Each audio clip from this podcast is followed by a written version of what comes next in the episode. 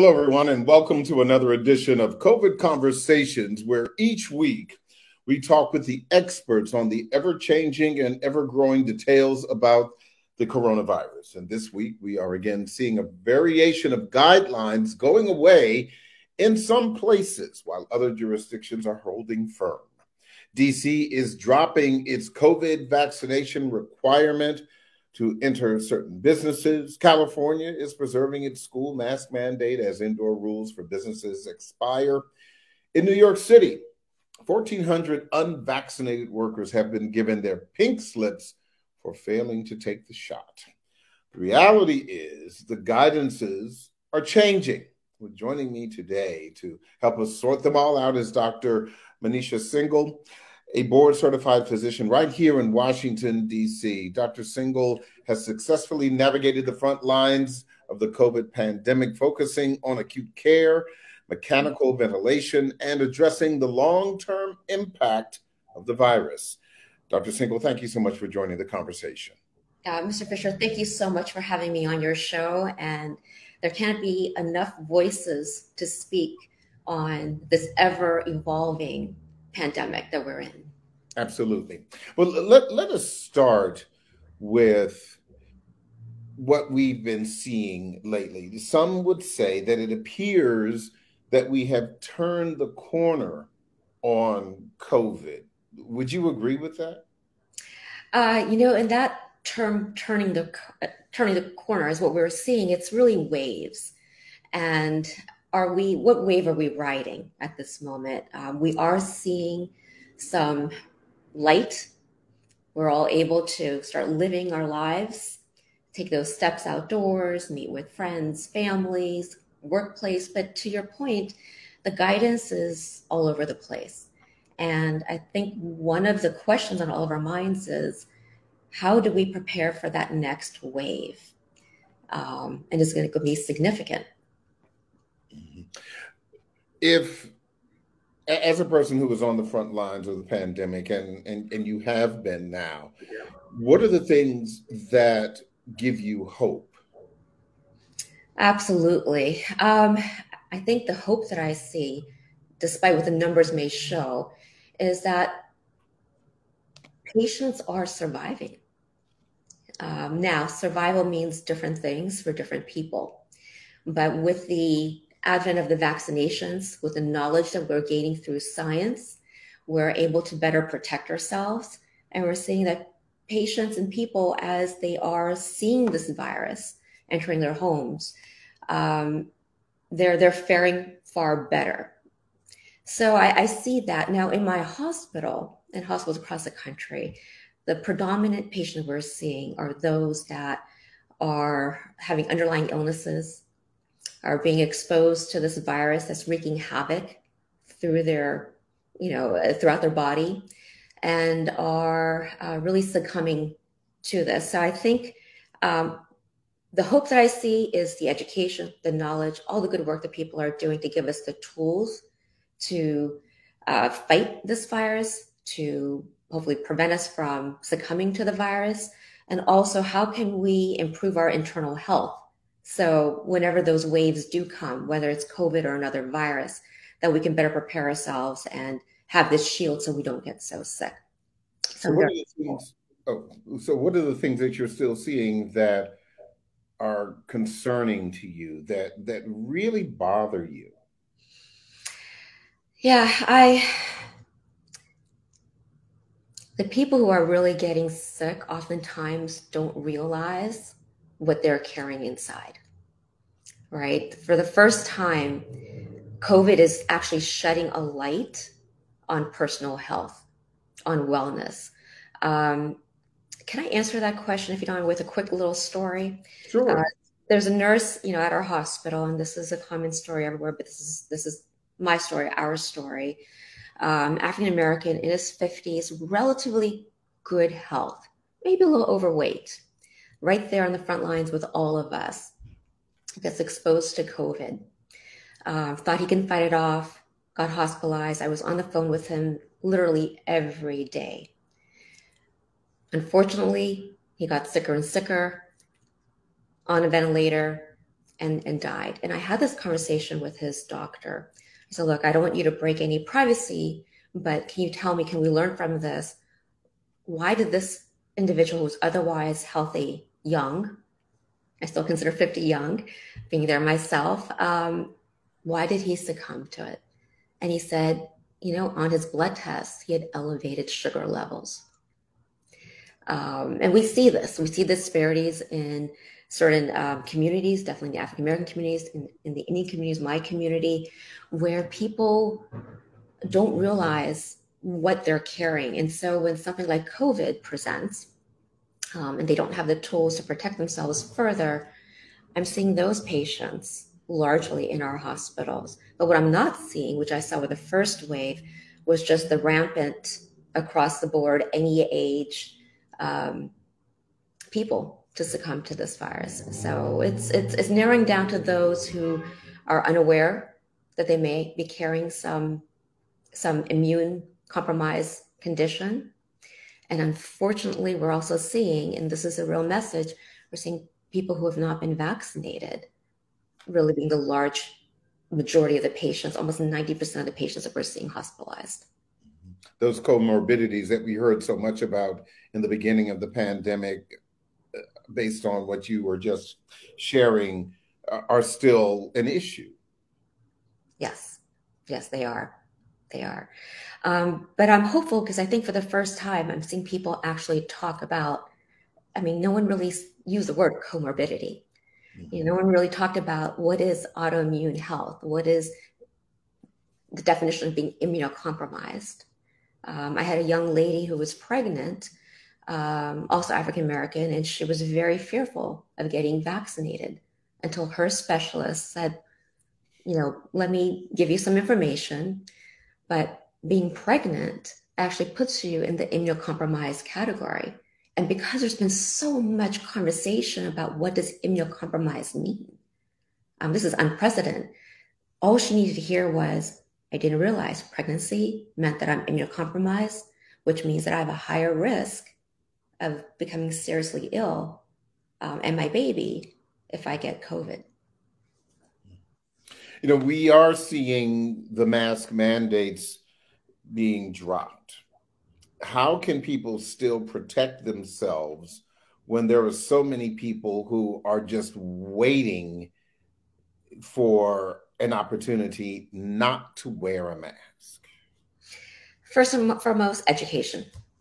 Um, I think people need to make those decisions for themselves. If they feel that, uh, you know, my neighbors, um, my classmates are not wearing a mask, that doesn't preclude somebody from making their decision to wear that mask, right? So I think it comes down to, to choice. Um, again, knowledge about what have I done to protect myself and those that I love. Um, vaccinations. I'm really honing in on vaccinations. I've been triply vaxxed, and I do believe in the protective power of being vaccinated. But um, yeah, I think that with education, knowledge, people can make those decisions. And should a community say, well, look, you don't have to wear a mask anymore, if you personally feel that that mask is going to give you a barrier of protection, you should be able to exercise to wear that mask. Are you encouraged at all by the metrics going down? We are seeing that in in the District of Columbia this week the governor of Maryland mentioned it mm-hmm. yesterday, mm-hmm. where he wants the mask mandates to come down because infection rates have fallen b- below 4%. So does that does that in, give you some encouragement? Absolutely, absolutely. You know, statistics, trends are important. Um, Although at the end of the day, it comes down to you yourself, right? You want to be on the right side of statistics and not the other. But yes, those trends are very uh, heartening. And but at the same time, I think we just need to move forward cautiously. So at this moment, we're getting a breather. Right? It comes down to again, take a look at yourself, right? Take a look at your own personal health. You know, ask your doctors those questions. Um, what do I need to know about myself to improve my health um, and be aware so I can be the best that I can should and when the next wave arises. But no, I, I'm very encouraged with that, those numbers. We follow those numbers every week, every day uh, since the start of the pandemic. So at this moment, it gives us some breathers, but again, it's also very community uh, focused, right? Here locally, we're seeing the numbers improve. Some other part of the country, they may not be seeing those trends just yet. Do you think that elected leaders are moving too fast and relaxing restrictions despite the metrics going down? That is a great question. And I can't put myself in the shoes of politicians. I, I you know, they're getting advice from people around them, um, scientific, non-scientific, the will of of their communities. That's such a great question, but it's very complicated for me to answer. I think as a physician and what I see with my colleagues, um, you know, we just need to have that recipe, that common sense recipe and guidance from science and really partner with our patients to give them the tools by which to fortify against the potential risk of not just COVID, there's other viruses as well. Well, let's drill down a little bit on that because I think you, you know, your your answer suggests that, as we've heard, a lot of politicians, local and even on a national level, say they're following the science. You and your your contemporaries are the science, if I may. You you you live that science from the time you wake up until the time you go to bed. You know that that is what you do. So, do you feel that the science is truly being followed? Uh, I'm not a scientist, but I would think that the science in Maryland is the same as the mm-hmm. science in Florida, as the same in California, as the same in Maryland. So, do you are they following the the science? I, think I actually think it's a mixed bag. I do think largely people are following the science, but it depends on what's going on in their local communities. So, as our mayor here in DC, Mayor Bowser, has been, uh, and she was just out yesterday, right? She put a press mm-hmm. conference, um, and she and Dr. Nesbitt presented the statistics of the local communities. How many people have been vaccinated? What are those trends? How does that relate to hospitalizations? How does that relate to um, comorbidities and, and and people being able to live that life? And I think they are following that science because they're following the trends. That's the best that we can do. There's no, uh, ultimately, we don't have that crystal ball to say if you don't continue to wear the mask and the N95 masks no longer are cloth masks acceptable. You know, if you don't wear that mask, you're 100% going to get COVID. Or if you wear the mask, you're 100% not going to get COVID. So again, it comes down to what's happening in your community. What are those trends? What is the prevalence? Uh, what is the strength of that virus as viruses evolve? But um, you know that that's the external factors, the tools. I'm a firm believer on our internal tools as well, right? What can we do as individuals to strengthen our our own health, right? Again, largely the people that we're seeing now they're succumbing to the ills of the virus, and even we do have patients who've been vaccinated who, once they're exposed to the virus, they're also getting sick. Not as sick as those who are not vaccinated, but there are absolutely cases where that's going on. So I think for me, the messaging that I really want to put out there, that what I've seen in my ICU for the last 20 years, and even more so during COVID, is how do we protect ourselves internally, right? Not pre- preventative care. Preventative care, which includes barriers, right? when you see in your community that the prevalence is really high. But no, I'm very encouraged. It was it was a relief seeing that those numbers are, are coming down. Uh, we talk about this in our medical community here locally, week week on week. And I think again, it's just education, education, people being aware, being vigilant. If you see somebody who's who's sick, who's symptomatic, you know, that you don't want to carry your mask, you don't want to wear your mask all the time. But if you're going to be in an environment where that risk exposure is higher, wear your mask, right? If you're someplace where your risk exposure is low, it's okay. You can take your mask off. But yes, I do think that, um, at least locally, I see that our, our politicians, and I, I wouldn't know, politicians are as, as wide as physicians. I mean, there's so many out there and you can't be in everybody's head. But I think collectively, there is guidance. Um, the interpretation, how do we mandate? How do we highly uh, encourage people to do the right thing? I mean that that that that's all over the map. So that's why I think that people need to find a way to have control over their fears, right? Each what can we do now? We can talk about the statistics. We can talk about politics. We can talk about, you know, whether doctors are leading us the right path or not. And, you know, doctors are on, across the whole spectrum. You have those who, who say, you know, you don't need to get vaccinated. Um, if you do, this is how you should do it. Wait for six months at a time. And you have those doctors, such as myself, that says, no, there is value to being vaccinated early and, uh, you know, with, with some monitoring and guidance. But, you know, what I like to say to my patients and our families, um, and here with you, to your to your listeners is, you know, what what can we do today? How can we take that next step forward?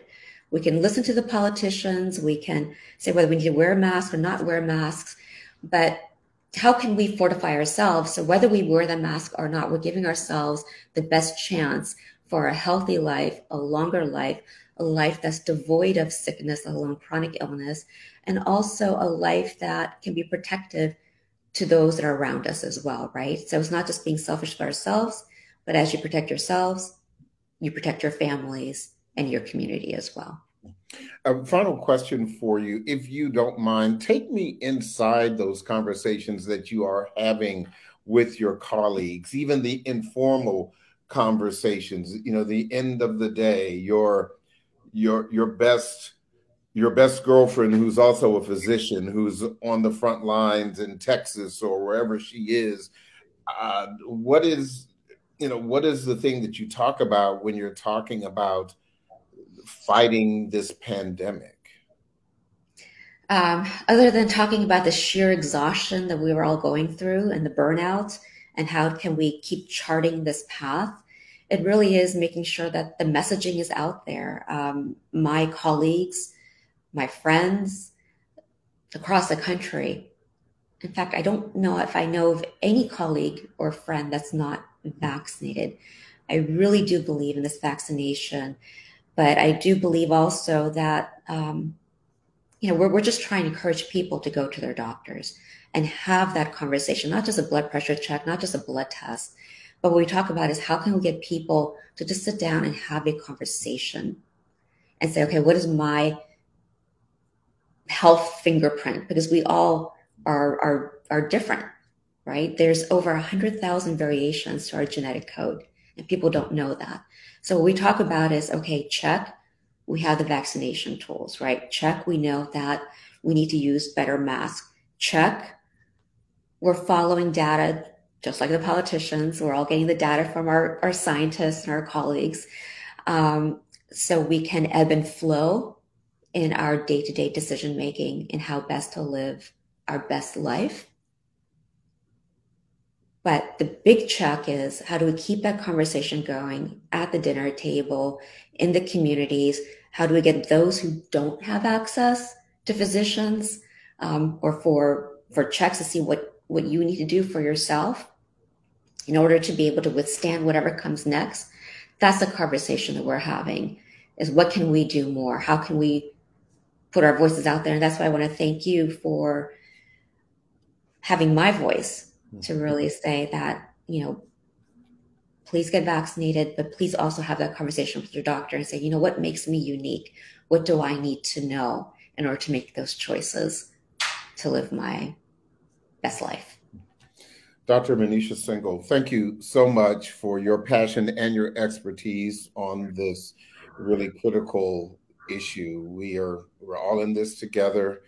It's not over yet, and I I thank you for your time. Please be safe.